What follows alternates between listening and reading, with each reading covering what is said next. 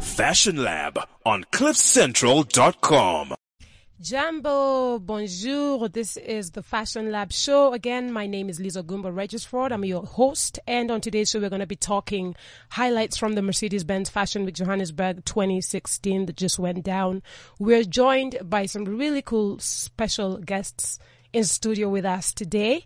And uh, before I introduce our special guests, we're also joined on the show by Morag Stein, who will be glamming up the show with her glam up for a dose of makeup and beauty tips. Welcome to the show, Morag. Thank you so much. Uh, would you mind sharing what you're wearing? Absolutely. I'm wearing a really simple, um, it's like a coat, shirt, dress vibe, just really easy. Um, and I have discussed with you before the show that I need one in every print and every color and every style. It's a, it's a beautiful. so I love, just simple, yeah. I love the mix and the little tights you got on and the leopard print tights, yeah. It's beautiful. Now, obviously, um, before I also continue further, um, I would like to. We will be joined by our New York contributor Edgy Benson, who will be coming with echoes from New York later in the show. And also, just a quick reminder for those of you who are tuned in, I've got my favorite segment at the end of the show called "Who Would You Want to Dress and Why." So feel free to share with us your who's your whys. That is the segment I call a red glass of wine at the end of this beautiful show, and that's what we use to unwind after heavy conversations. Now, keep your tweets coming. We're at Fashion Lab AF on Twitter. We are at Fashion Lab Africa on Instagram. Share with us some of your favorite, um, you know, whatever it is, who you want to dress, whatever you're feeling like. Uh, some of your highlights from the Mercedes-Benz Fashion Week Joburg that just happened. Um, and uh, yes, so I would like to go straight into the matters. I don't want to dilly dally anymore. I'm sitting across this stunning woman um, right in front of me, and um, many of you may remember her. Um, she's a keen academic and analyst, self-confessed trend geek. She's a teacher, she's a speaker, she's a brand consultant. Uh, we have Nicola Cooper in the house, who is a formidable presence on Africa's fashion and lifestyle landscapes. Now, as a trend analyst, she melds her observations of time and patterns with her expertise and ever expanding research to chart trends and behavior on the hyperlocal and international scale. I'm sure you know who we are talking about, but welcome to the show, Nicola. Thank you for having me. you look be beautiful, and I'd love to first of all just spiel on what you're sh- what you're wearing and what's inspiring the look. I like I like what I see. I'm actually just wearing a, a simple uh, black wrap dress, which I, I think no woman should go without, um, and wearing a um, a piece by um, a local uh, designer, Siviwe, um, who does pilgrim clothing. So this is actually a man's jacket, um, which I decided to reappropriate into a woman's jacket. we know how you hold it down, but it's such a pleasure having you. Anytime we have an opportunity to have you here, we definitely take it and run with it. Now, Nicola, um, you obviously attended some of the shows at Mercedes Benz. Yes, I did. Let's as talk- many as I could. I only attended Saturday night, so I think I'm going to start with you. I mean, I just would love you to share with our li- listeners as well as us a bit about the, you know, the experience, um, some of the highlights, some of the, you know, predicaments, if you had any, what really went down, um, at Mercedes-Benz, um, this season. What, what were some of your highlights? Um, well, my highlights are, are sort of, you know, the the regulars, you know, such as Marianne Fassler and Laduma and, you know, the, the, the standard standouts. Um, and, um, there were some really beautiful sort of new designers coming in, um, and, and shaking things up a bit. But I think it was, um, very interesting to, to sort of understand the move that um, AFI Mercedes-Benz Fashion Week has made. They've decided to focus um, Mercedes fa- uh, Fashion Week on spring summer, which is our largest um, season in Africa, which I, I think is very, very smart because your designers, I mean, we are, we definitely not Europe. We don't have a real winter in Joburg. Uh, so having an extended and, and bigger show, uh, sort of directed towards spring and summer. So a lot of the clothing was directed more to spring and summer. The only sort of thing that, that was a little bit problematic that is if it, if it was for spring, summer, um, then it should have been done in autumn. Prior. Yeah, it should have been done in April so that the, the manufacturing could have been done hmm. and it could have landed in stores. So But- hmm. as, as you were seeing it coming down the runway the next day, it should have been available in stores. But I do know that they are working with a retail specialist who's trying to adjust things. And I, I think it's, it's a problem that most fashion weeks are having at the moment globally. They're trying to redefine themselves in a new structure with technology where you can see things immediately. And some of them are, you know, some designers don't even show at fashion week. They show privately without press until it's ready to be launched. So I think that there were a few hiccups, but it's a new way of doing things and it's quite a clever approach, but you know, it just needs that kind of tweaking. Now, But- I want to talk um to. I, I just want us before we go further to just go back onto the um timelines when it when we look at what time a product is showing.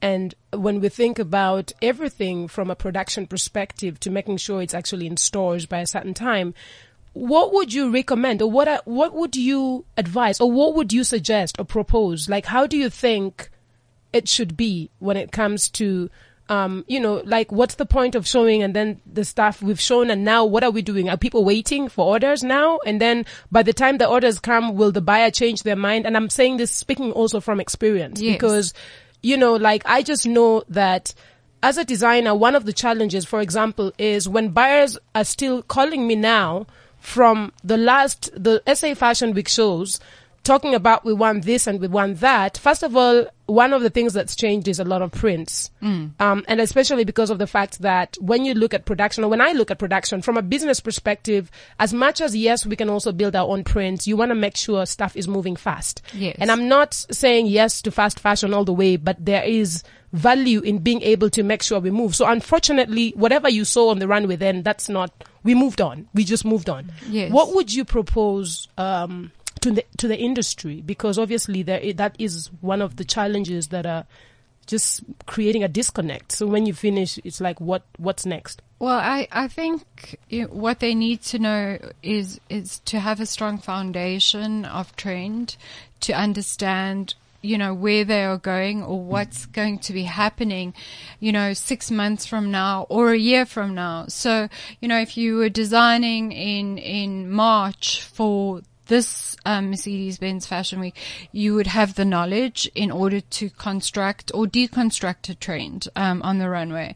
Um, also, um, liaising or with this newly appointed um, retail specialist in you know small things that make a huge difference in cost like how many buttons does it have on it can you afford to to manufacture it with that many buttons or that much hand stitching or whatever it is so the idea is to to get something that is beautiful on the runway but could be completely saleable the minute after it is seen and i i think you know that's that's something that many fashion weeks are, are, are struggling with.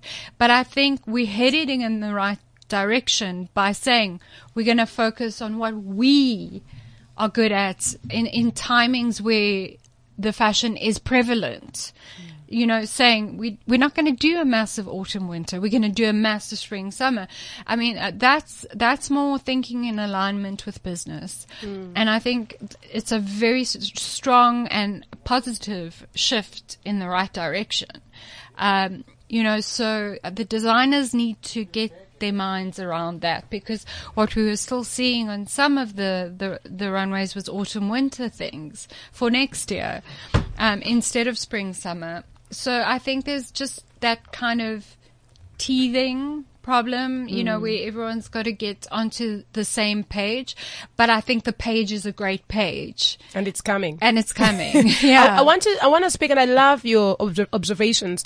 I also really agree with you when you say um, Africa is not necessarily uh, a Europe or, a, or, or a US where the winters are so strong and so long. Um, and therefore, again, maybe it would be time to also consider changing mindsets and also being honest with ourselves as an industry to say, I mean, I feel like if I if if if I was asked, Liz, what do you think would work, or what can we try next year if we are open for experiments? I would say, how about one fashion week, just one for the mm. year, and what we do is in the fashion week earlier, I would maybe then decide to have a few items of what might be for winter. Because the truth is, I can do a whole win- winter collection, but for, from my experience, again, maybe others are winning. It never really works. Out of the whole collection, I would end up maybe selling my maybe four far coats to maybe one or two or three uh, shops. But uh, people are just not. People have. I don't know what happened. So I, I think that also um, when you speak about seasons and us being able to also start taking certain steps towards the direction of saying this is where we are and this is what the weather's like and this is the reality. Really who's buying? When are they buying? So instead of splitting the collections to your autumn winter which is just like come on. And then your summer spring then allow designers to actually throw in everything in one collection with a little of what you know if you want to throw your two little leather jackets there whatever but just make it more don't you think it's more realistic or? I think it's it is more realistic, and this is not just for for Africa. I mean, global warming has changed the climate everywhere, and and what we need to start seeing is seasonless clothing. And and that, that falls in a line with with a lot of necessities like uh, sustainability. You know so obviously if you're not buying for autumn winter and there's no prescribed autumn winter wardrobe then you're buying something that is it, it's got longevity in it so if you're purchasing something for a little bit more expensive but knowing you're going to be able to wear it for a lot Longer. longer, then then it boosts the quality and the craftsmanship of the garment because then people are willing to pay the amount that they should be paying. Morag, you're sitting here with us, obviously. Um, what what are your thoughts when it comes to uh, you know from a consumer perspective? You know, when you go to buy clothes, what do you really switch off in winter and you're like literally on only winter, or do you actually just consume whatever you like throughout the year? And and what are your thoughts around this conversation we're having when it comes to just seasonless fashion? I think for for me personally, it's it's definitely seasonless. Um, you know, there's certain pieces in my wardrobe or pieces that I see out, whether it's summer, autumn, winter. If I love it, I'm going to wear it, irrespective of, you know, obviously, um, you know, being in the industry and that we we need to try and keep in with you know what's trending, but also stay true to ourselves and what works with our body, what works with our personalities. You know, um, there's certain things that you know might look great on you, but won't necessarily look good on me, and you know pieces that I wouldn't necessarily wear either. So definitely for me, it's you know what, whatever works, um, irrespective of the trend or what's happening on the runway. And Nicola, now I want to go back to you with regard to like some of the hues, the textures and prints and colors we saw on the runway, some of your predicaments, what you, and I love the fact that you also emphasize on forecasting. I know that's your job, but the truth is if we know things in advance, we plan better and we, we reach out better and we make more business sense of, of where our brands are going. Yes. What did you see? Uh, what did you really, what were some of the um, sort of textures or hues or colors that you feel were really We saw a lot, a, lot of color um, on the runway, which is awesome. Um, and surprisingly, uh, you know, a, a sort of revert to color blocking, whether it be in unique hues and tints and tones, but also in pastel hues. Um, so we saw pastel color blocking, and then we saw really bright, vibrant patterns. And, and I'm going to say this and probably get lynched for it. Refreshingly not African. Someone get me my lynch brush. no, I'm playing. Because honestly, that, that, that ship has kind of sailed on, on the runway. And, you know, I'm saying this from, from an analyst perspective. You know, it's, it's there's no emotion attached to this. The, the culture clash trend and, and the African print trend, um, has sort of been removed and, and, you know, it was kind of over about two years ago. Um, but, you know, we know it has a trajectory and it takes about two years for a trend to, filter out. But, you know, the biggest problem is that there is a trickle theory. And if someone like a designer uses um, African print on the runway, it's inevitable that it will be knocked off and you will be able to find it at a flea market. That's how fashion works. It's called imitation versus differentiation. If hmm. you don't move, someone's going to catch up to you and they're going to sell it at a cheaper price. That's how it works and that's how we make money. Hmm. So the idea is, is that the risk that designers take when they are using traditional cloth and print and pattern is that it could look like it was purchased at a flea market. Unless you focused attention on structure, on a new silhouette or something unique. appliques and, and whatever else you want to make. Exactly. However way you want to recycle it. But if you give me an African um, high-waisted A-line, you, you're not pushing yourself, and you're not pushing further because we've seen it. Um, we've probably worn it, and and now it's available to everybody. and we've given it to our nieces and nephews too. exactly. But but I want to just um just touch on what you what you're sharing again. Um so Nicola, another thing I want to speak about when it comes to the what we call the African print trend is that when you go to places like Dakar, for example, and they and we focus obviously they focus on their fabrics. They've got a whole variety of different fabrics um from your um uh most popular one, which is probably Bazin. Now, a, a designer who's genuinely operating and trading in a place like, say, Dakar, is not when they put out a collection. They actually not even. It's not even a trend thing for them. It's like this is what we're using.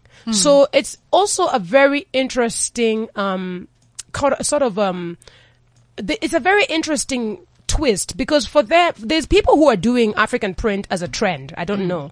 I mean, true, it is.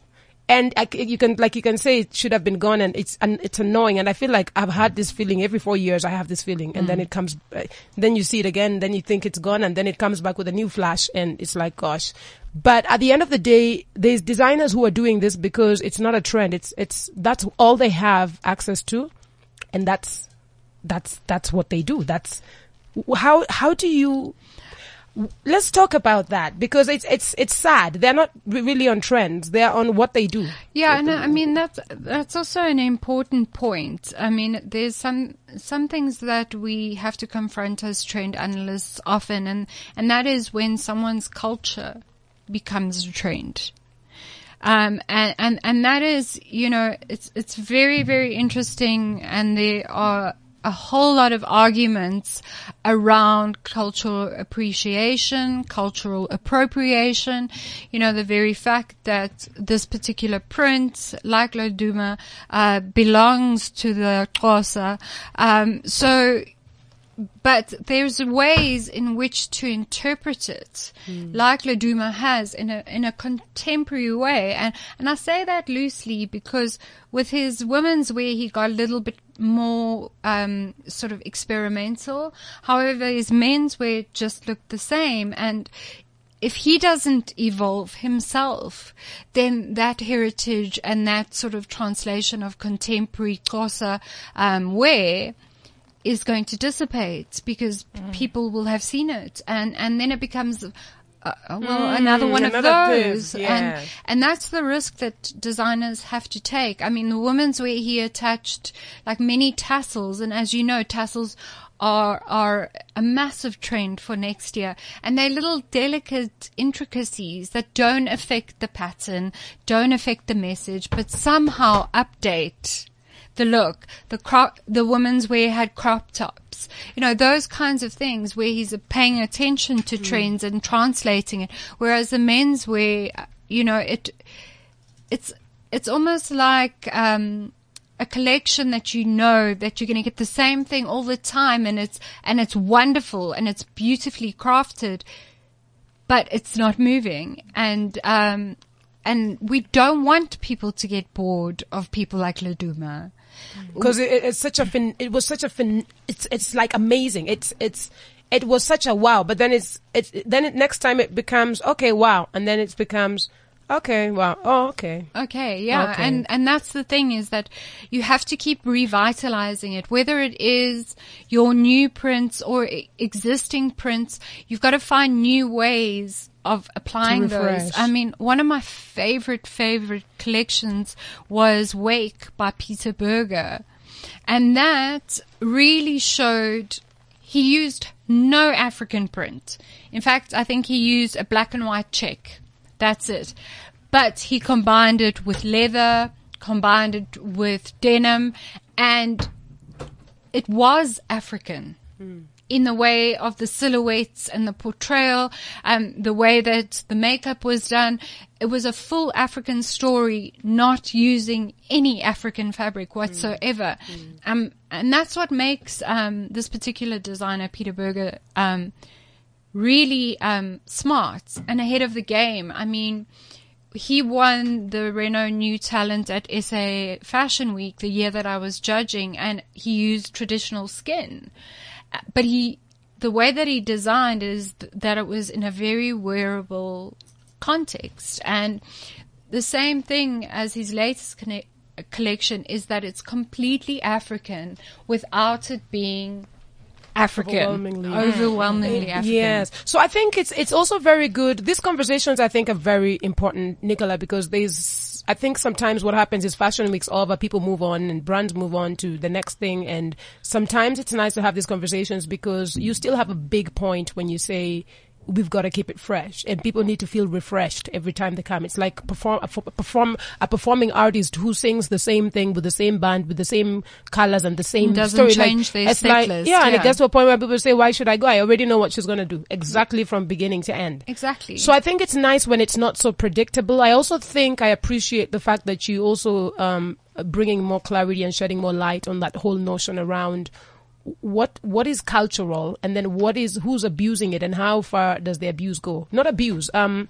sort of application and um, you know exposing our brands and designs to an influence that's heavily cultural and then obviously at the end of the day where does it stop and what does you know so i think it's just about balancing all of these things A- and, Absolutely. reinvention i think was also so important when you said it's not necessarily that just so it's great that you have you come from this culture you come from that culture and it's great that you have this interesting lesson from like kenya and then it's interesting how you actually reinvent it other than just throwing it flat out as is because then again we're going to find a million of those like Yes. you said is a million people who don't want to take the risk and take put more energy and put more um, creative um, juices into their sort of creative process to really push the buttons will obviously end up having Liz, John, Peter, and, and her, who and who and who all using the same thing as it is, and therefore it doesn't really it loses and, its value. and as you know, you know, fabrics are limited in this country. Um, so there is a chance that, that people who follow the same route continuously will look like a replication. You know, and, and that's, that's, Unfortunately. yeah, and that's a fear for us because, you know, fabrics are not readily available. And how do you make your collection unique and African without using African cloth or using a different kind of cloth? I mean, the, I'm going to try and pronounce this and I hope I don't butcher it. The Bul, Bulbulia threads by Taslim Bulbulia. Um, you know, the, the, the intro to the scene was a lot of women wearing, you know, traditional headscarves. And I thought, oh, like, what, what, what are we, what are we in for here? But she brought the most beautiful sort of Picasso, Matisse, print in oranges and turquoises and in this like loose fitting caftan with like detail and applique and I was like I think There that's probably one of the most um I'm gonna show you an image of it here. One of the most refreshing that I've seen on the runway for a while. And it it came in many shapes and sizes. And um you know, it was just quite an original thing. And pulling from her culture, but understanding that how contemporary women are going to wear the culture. Now, I love these conversations. Now, for me, um, why you, did you make it to the Saturday night, the last show? Unfortunately, not. No, I did not. So I have obviously I liked uh, a couple of um, you know there's a lot of refreshment from some of these brands. I liked um, Mina Evans from Ghana had a very interesting um, sort I, of I was dying to see that. I was very dying. very refreshing. Sheria Ngowi with his well tailored um, suits, um, just um, he always kills it. He slaps it actually. Let's just say slaps it and then just ra- go goes on and over his business like nothing happened. So I, I like that, and I like for me maybe one of the things I liked about him is there's so much consistency, but it's not that you will see the same thing you saw. So you kind of still get some nice surprises, but there's still a lot of consistency. I liked, um, Laduma, obviously, because we like him. I love what he's doing with the men's wear. And I like his menswear for me is really, um, it's really, uh, when we talk about African fashion and, and want to place it in the map, in the global map, to me, those are some of the brands that really, um, could tell or share these narratives from the continent Yes. with so much, um, power and so much, um, um, um, ownership and so much um, pride because that's he just I love what he's doing. Um, so there was Soraya da Piedade, also from Angola, was really interesting. What I liked about Soraya though was she had she played around with um, lace and uh, some really interesting um, geometric uh, sort of prints. And I just love the fact that, you know, because we did see a lot of lace also, and I think the lace I normally say is, um, I know that we don't have to have print or do things a certain way because of where we are from, but I still think and believe that you have to master the art of certain silhouettes, certain, you know, aesthetics. If you want to go lace, you know, there's, there's, go to, look at Tunisia, Morocco, up and go into France and see how the haute couture designers pull off. And I'm not saying they're better. I'm just saying we need to really master the craft before we say here it is. Because Yes. if it's if if you murder and you kill lace and you abuse it you're dead. You just are dead. You shouldn't even be touching it because it's such a delicate beautiful story. So i love the way that soraya played around with it was unexpected but it was you know the the silhouettes were simple. It was very easy a very minimalist approach but still through her lace because she said she likes lace she likes bling. And i just loved the way that she actually mixed that the whole thing so obviously there's Kiko Romeo from Kenya who also came with a few of that Masai inspired um, um, twang to her stuff. Um, there was a couple of other really cool designers, but you know, just to mention a few, I thought that uh, one of the things or one of my disappointments as we speak about the things that work, we also have to speak about things that drag us behind because as we are moving ahead as an, a fashion industry and we say that we want to get to point whatever, and we're still doing things that just don't make sense. So, for example, a, a fashion week being two hours late is unacceptable. It's just unacceptable, and it's not about bashing or anything. It's about talking the truth and accepting where we have our little flaws and then saying, how do we move forward? If we are representing Africa and we are two hours behind schedule, hence a lot of people missed that last show because I left there at midnight. Yes. And I only went in to also just talk and have conversations with the designers. But obviously, no one wants to talk before the show. So it's, it's very unfortunate because number one, you lose, you've lost, people came to watch you, people bought tickets to watch mm. you. And if your show was supposed to be at 8.30, starting at like 10 or 11, please tell me, like, except Liz, hmm. I don't know who else, well, I saw a few other faces, but I think that is just unacceptable. Time is of essence and time is what makes us get to where we're going. So we can't, we can't mess up on the time. That's not, what, what are your thoughts on the time thing? I mean, uh, it's been my thought for, for many years, and you know, there's some designers that if they haven't started within a certain time, I- I will leave. Um, and and I think it's just you know, what people don't understand is that we are there for four days and we it's, it's a job for us and it's a job over and above what we do every single day so some of us have to get up at eight o'clock in the morning and even some of the bloggers and and fashion sites have to work through the night to get that product fresh to their readers the next day. And, and I think that's not taken into consideration that we sit mm. there for four days and, you know, and, and we are the ones looking towards like who I'm going to highlight in a trend report or who is going to to feature in in an editorial. You know, the the people making those decisions, their time is not respected, and and they don't have a lot of time.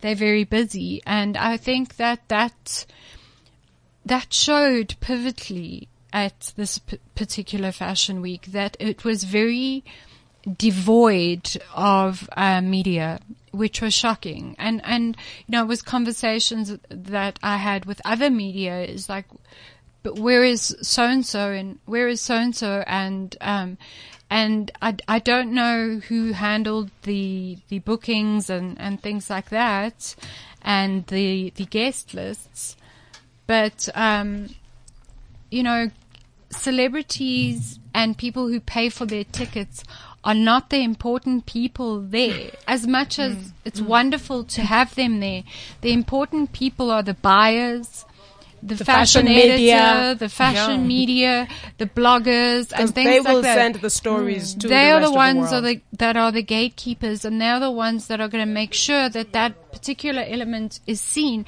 And I mean, we're talking about publications that have like three hundred thousand followers, you know, so or three million followers, and and if they're not seated there.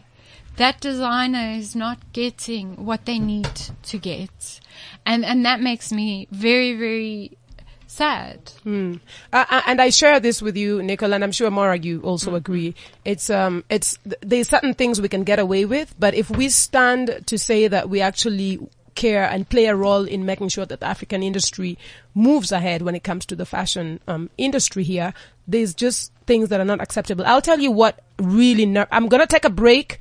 But I have to say this. So I have my little front row ticket. I go in there. Patata, Mutuchu, Mutata, and Mutata's cousin are all sitting on the thing, on the place. And it's like, you almost feel like you, you, you can't, squ- you can't start, you can't get into a fashion week and now start fighting over seats. Like it's just not, it's not acceptable. It's not cool. But it's funny how the ushers are just like, find a seat. I'm like, then why do I have a ticket with a seat number? Mm. It's mm. very, I mm. was vexed. And I'm saying this because also, Patata, whoever, whoever, and your cousin and your cousin's friend and her auntie, who I don't know where they came from, what they're doing. I'm here to cover some serious um, conversations around what's going on in the fashion industry in the continent. So, if there's a ticket and there's a number, why do you have a number? If you have, why do you have a seat number? And why do you think that? Do you think we're gonna go scramble in the front there like we're selling mangoes in in Port Harcourt? You are way you are way too polite. I go with my ticket and I go. I'm sorry, you're in my seat. Uh, because in order for me to do my job, I need to see. So, like, sorry if you ushered away for being in a place that you shouldn't be. Hundred percent. Um, like, I Mor- yeah, Morag is like, like Nicola, guys, wild. because Nicola will drag you. She will throw you outside because yes, she's she, 100%. like Quest. She means business. Listen, I want to take a break after, and we'll be right back after this break. This is CliffCentral.com. Download the Cliff Central app, available now on the Apple App Store and Google Play Store. Fashion Lab on CliffCentral.com. Welcome back. This is us talking Mercedes-Benz Fashion Week Johannesburg 2016. We've been sitting here with Nicola Cooper discussing some of the highlights, and I think it's been very refreshing, um, especially, you know, when we talk about the different angles of some of her observations and what we could also do a bit differently to achieve um, different results um, more and more. So um, I want to just quickly uh, take a little turn and introduce another very special guest um, with us in studio who's joined us um, here today. Um, deriving inspiration from different cultures pulled from all over the world, including Africa, Oshwari started in 2007 with the birth of Shapes and Sizes. The label was then meant to be of women for, you know, women of all body types, preferences, and style. The driving force then, as it is now, has always been the unquenchable passion for fashion. Now, with the development of the brand over the years and the irresistible demand for higher quality pieces, Shapes and Sizes has evolved into Oshwari. And we're sitting here with this cosmopolitan uh, woman who is the madame uh, of the brand uh, itself. Welcome to the show, Swari. Thank you, Liz.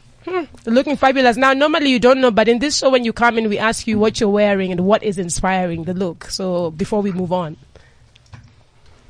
Okay, um, I have on a very colorful um, sweat top. Then I have like the kimono piece over it as well. And um, unfortunately, viewers, listeners cannot see what They will see. Don't worry. We, Oh. we take pictures of it. We put it on Oh, Twitter. okay. So, like, um, when you were introducing me, you talked about being inspired by, you know, women of all shapes and sizes and, you know, deriving inspiration from everywhere in the world.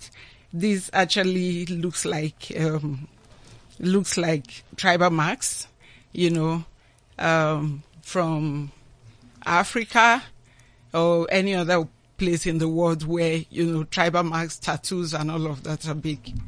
So, uh, I loved the collection, um, and I thought that that's the first thing. I just wanted to us to go straight into the point. Um, I love the collection. It was just late, but it was fine. It was worth the wait, and I also appreciate the fact that later on, as we spoke, you actually shared. You kind of broke down what the collection was really about because it could be a bit confusing. And I feel like sometimes when you go a bit deep on your collection and there I am sitting and thinking, okay, what's that and why is that? And then you actually are available to actually speak to us about the narrative behind the collection, then it really sheds more light. So can we just talk about just a little bit, an introduction of the brand and just what went down at Mercedes-Benz? Okay, um, Brand Oshwari has been on for seven, eight years or thereabouts.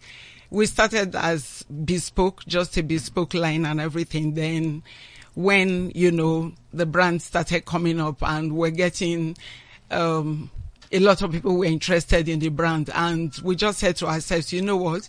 We really need to make this brand, you know, like affordable and accessible to a lot of people. So two years ago, we went beyond being, you know, just bespoke, bespoke designers to like a ready to wear type of thing. So our, our pieces now are a bit, um, more affordable and, you know, like you, it, and more accessible as well.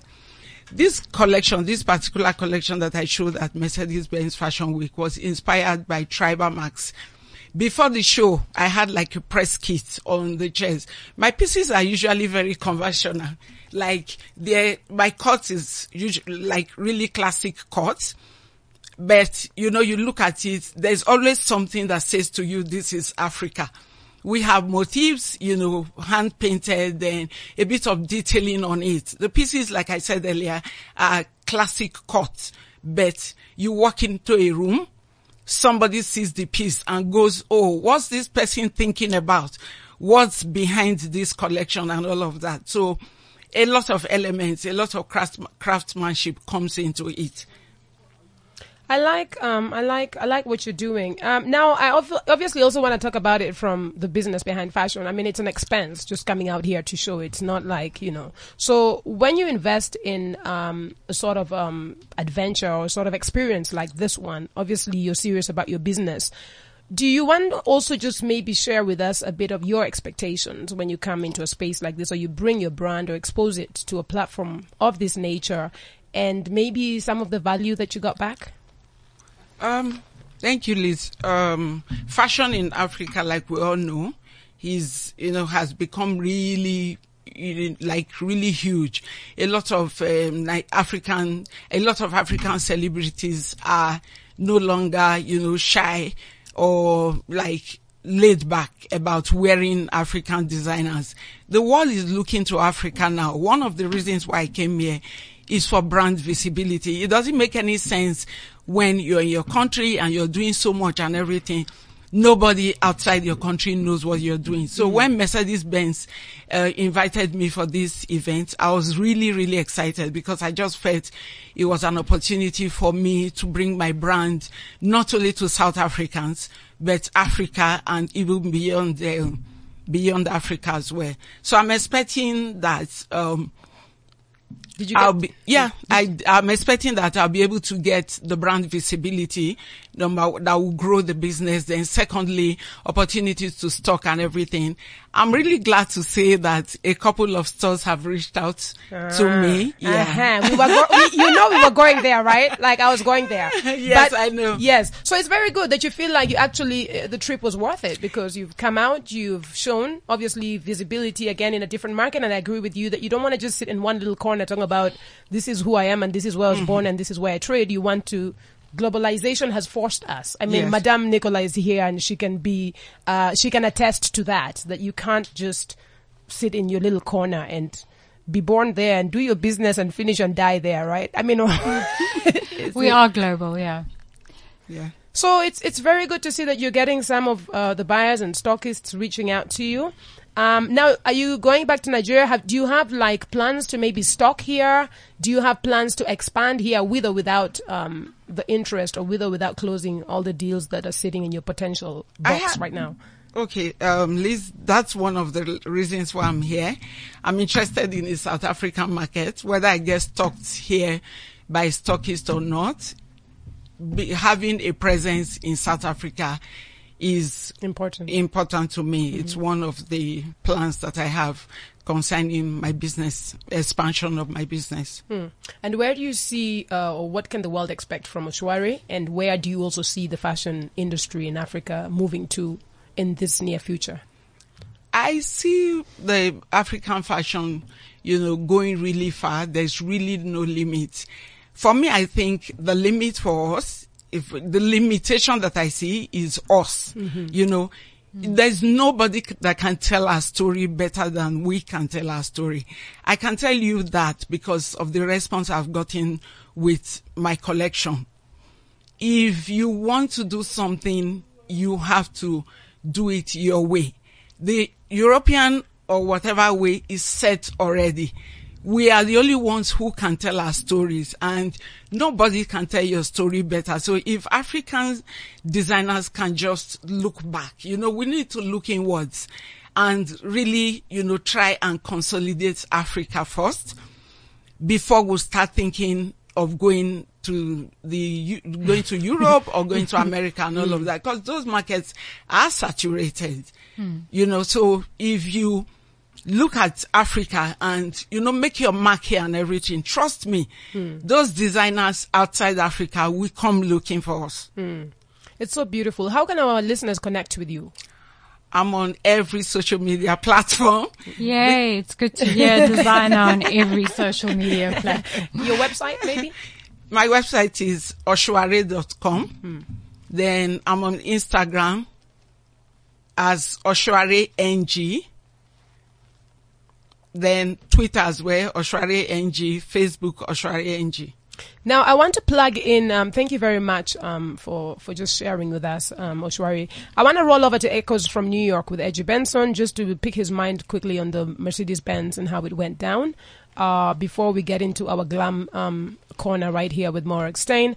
Um, Edgy Benson, for those who do not know, runs a fashion services company based in New York, and he sources services to fashion designers and fashion houses big ones. Okay, so it's a big thing. It's big things are going. Welcome to the show, Edgy.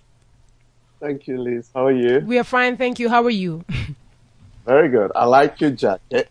Oh, thank you. You see, see, I, I want to say, Oshwari, see the power of social media. We're sitting here, she texts it, she tweets it, and there, Edgy is like, yeah, we like. So, so thank you, Edgy. I want to ask what you're wearing. This is one of my, I think f- four years ago, I did a leather collection, and I feel like it's timeless. So I'll never really change anything about it. I I just kind of produce um, for certain buyers and stockists every winter, and we just go with quantities and colors. But I just think it's a jacket that you know I could wear, my auntie could wear. I'm sure all the ladies in the room here could wear if I gave them their favorite color. Yes or no? Yes. Nice. Yes. It so looks like a bolero, actually. I love it. N- no, no, Edgy, I think I'll take another picture, but I want us to go straight into your echoes from New York just so you can also share No, it's us. not a bolero, but I mean, I like the feel of it. Okay, thank you, Edgy. Thank you. What can we, uh, what, what can you share with us around this interesting conversations of what went down at Mercedes-Benz, um, Fashion Week Joburg this year? for me, I, I, listening to you guys and also looking at the conversations, I, I, I mean, the the, looking at the collections and listening to your conversations, I, I have um, just two observations that I, I I made. I mean, for the shows themselves, I think overall the collections were very strong. I, for some reason, this felt stronger than what we saw the last time the, the, in in March. That was And, that uh, was SA Fashion Week. Yeah, but these collections were very strong. This one that we saw today, and and I like what Nicola was saying. Um, I think she has a point. There's like this. There's almost like a consensus where the designers are showing Africa in color, in print, but without being too African, uh, without being too scary African. You know, so it's like it's it, it's more crossover than normally. You know, so I loved I love that part of it. You And, know, and I really- and I also want to add on that Oshwari's collection was also to me very appealing in a very interesting way. I just wanted to unpack the details behind it, but her collection was check it out online. I don't want to go I into too much it, detail, yeah. but everything we're saying here is actually we are all talking the same language and we are all on the same page. I feel. So, what was your other observation? Well, it's just uh, picking up from what you were saying about seasonality, you know, the seasons. Um, I know for African designers, I mean, our seasons are a little bit off kilter, but seasons are themselves under threat. You know, the, the whole idea of a fashion season is, it's, it's really, it's changing, uh, because of uh, social media, social moods and, and just global, And all global kinds of things are converging to change fashion seasons in the way that they used to be. But I still think that we can't be seasonless. I think seasons inform silhouettes, they inform fabric weights, they inform a lot of things. So in some ways, seasons will always be there for us to compete globally. I mean, like, like Osaro, was- Osaro was saying, in Africa, well, in Europe, they have everything. It's saturated. You can say the same for African designers. They, everything in Africa is there. You know, there's no print we haven't seen. Mm-hmm. But everything will survive on crossover. Like, how do we compete globally as Africans? And I think looking at these collections today, I, I mean, these collections that were just shown, you can see that the, the thinking is there, the narrative is there, the desire is there to compete. And now, how do we do that when seasons are disappearing? You know, I, I think that's something that African designers have to figure out. We can't be without seasons. They are not really disappearing. They're just evolving. And we have to be good enough to, to, to, to, to latch onto those, those seasonal trends. Like, what is going on with the season? You know, uh, that's my observation. I don't think we can be seasonless. I think the seasons are not disappearing. They are just evolving and we have to be able to evolve with the seasons and find new ways to latch onto seasons. Wow. I love your ideas um, and your observations. AJ, I want to roll over to Morag Steyn, who is going to glam us up a bit um, on a different season here. Let's go. So, welcome to the show, Morag, you. again. Thank and, and, and you. you can just take us through what you have today for Glam Up. Awesome. So the lipstick color of the week is called um, Men Love Mystery, and the reason why I've chosen this color is because it's obviously Women's Month, and I feel that as a woman we need to still respect ourselves and let a man have mystery in our lives. Hey, hey, Um, hey. It's a beautiful sort of like a lavender purple. Um, it has a matte finish. It's a MAC Cosmetics um, brand, and it's very similar to Up the Amp, the the color, but just more of a matte finish. Um, and then talking about dentistry, um, a beautiful smile is more than you know just something beautiful to a person's face. It's really um, something that gives us inner beauty, confidence. You know, it's it's the first thing people see when they look at us is obviously our smile um, and our teeth, of course. So I went and had a lovely experience, um, and I actually had my teeth whitened. Um, and I'm, I'm really, it's something amazing. Um, there's obviously different procedures and different ways of doing it. And I went, um, to Daneful, De- Dainfern Dental Studio in Johannesburg and had it done. And this is what they're all about. We strive to change the mindset of people um, and show them that we're really in a new age of dentistry um, that has changed a lot over the years. Um, and it's it's basically come down to more about the patient experience than it is about just solving a problem. Um, so you want to keep somebody happy um, and also attend to, to their dental needs. So thanks to the advancements in, in dental technology, um, you can really provide a, what's called a dental experience to a patient. Um, I mean, lying on your back, watching your favorite movie or series on Apple TV, listening to your choice of music, or even having a fresh cup of brewed coffee. Um, these aren't usually things that you'd associate with a dentist and a dent- dental studio. Um, that's what we're trying to achieve. Uh, to really give you that dental experience. Um, we pride ourselves on always being friendly, kind, and caring, but also most importantly being in, uh, in, in, our field of work. We're in an age of, of digital dentistry, so everything's quicker, faster, better, um, and that's even what society expects of everything. Uh, I mean, if you just think about food, groceries, whatever it may be, everything needs to be quicker and faster. Um, we're in the year of 2016, and, and that's what everybody expects. Uh, so, with the advancements in digital dentistry, it, it, now makes it possible to even make a porcelain crown or veneer um, in a single visit, which means that there's no need for multiple appointments, um, no need to, to come back to a dentist three, four, five times. Um, you can do everything in, in one appointment if you really have to. Um, I mean, even you can get your you can get your teeth whitened with a professional whitening system in a single visit. Uh, you can get a smile makeover, which consists of uh, aesthetic porcelain crowns or veneers in a single visit. So you're basically changing um, and improving a smile in a single visit, which is a couple of years ago it, it was it was never heard of. Um, and thanks to the technology, it's possible. Um, and it's also it's ever improving day by day. It, it it's just advancing, and it means that dental treatments are just getting better and better and better. And that's that's what dentistry should be about. It's it's not about the look of everything. It's about the patient. Um, you should provide your patient with the best possible treatment and products that are available on the market. Thank you. Um, and that was um, Dr. Hannes Scheepers. And I must say, what an experience it was. It's the most high tech dental studio I've ever been to in my life. And it was such an amazing um, experience where I actually lay in the chair. I was watching, you know, what I wanted to watch on Apple TV, as he mentioned.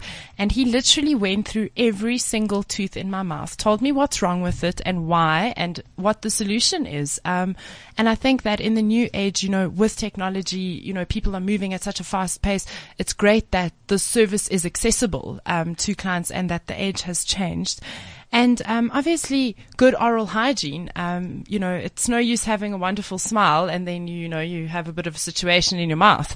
Um, so obviously, realistically, you know, I asked um, the oral hygienist you know, realistically, they say brush your teeth twice a day, floss every day, but, you know, keeping up with our lives, we can't do that. So they've recommended that, you know, brushing your teeth twice a day is essential. And then obviously, um, just flossing three times a week as well. What I'll do, um, is I'll just post up a whole lot of stuff on my social media platforms. Um, you know, questions that I asked, um, and really interesting answers actually. Um, you can follow me on social media at Morag Steyn. That's M-O-R-A-G-S-T-E Y-N. Thank you. And that's all from me. Wow, thank you so much for joining us with a Glam Up series. Um, Nicola, thank you for joining us as well. How can our listeners connect with you? They can connect with me. Uh, my email, my general email is hello at nicolacooper.co.za. And I'm on all social media platforms at Nicola Coop. And uh, Oshware, we are going to obviously continue this offline, but how can our listeners connect with you? My website is oshware.com. Then okay. the Instagram, Facebook, and Twitter is Oshware NG.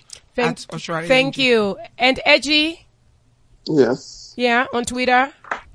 On Twitter, it's NW New York. And who do you want to address today? We've literally got 10 seconds. Nicola, Me. okay. Edgy and Nicola, who would you want to address and why? I'd actually love to dress Marianne Fassler, um, just because her her style is so adventurous. I think I would have a blast, and I highly respect her. So, if she would let me play in her closet a little bit and dress her for an occasion, I would love to do that. Morag. I would love to dress designer Daniela Margot. She actually asked me to do her hair and makeup for her this Saturday, but unfortunately I was out of Joburg. So I'd love to, to do, dress her and do her up. Oshwari. I'd like to dress Liz Ogumbo.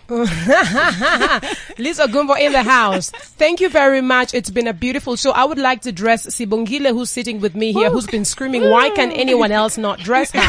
so I will do the honors of dressing her. It's been a beautiful show. Keep your businesses flowing, make the right decisions, and keep in touch with us. We are on www.fashionlabafrica.com. Peace and love until next week. Keeping it real on CliffCentral.com.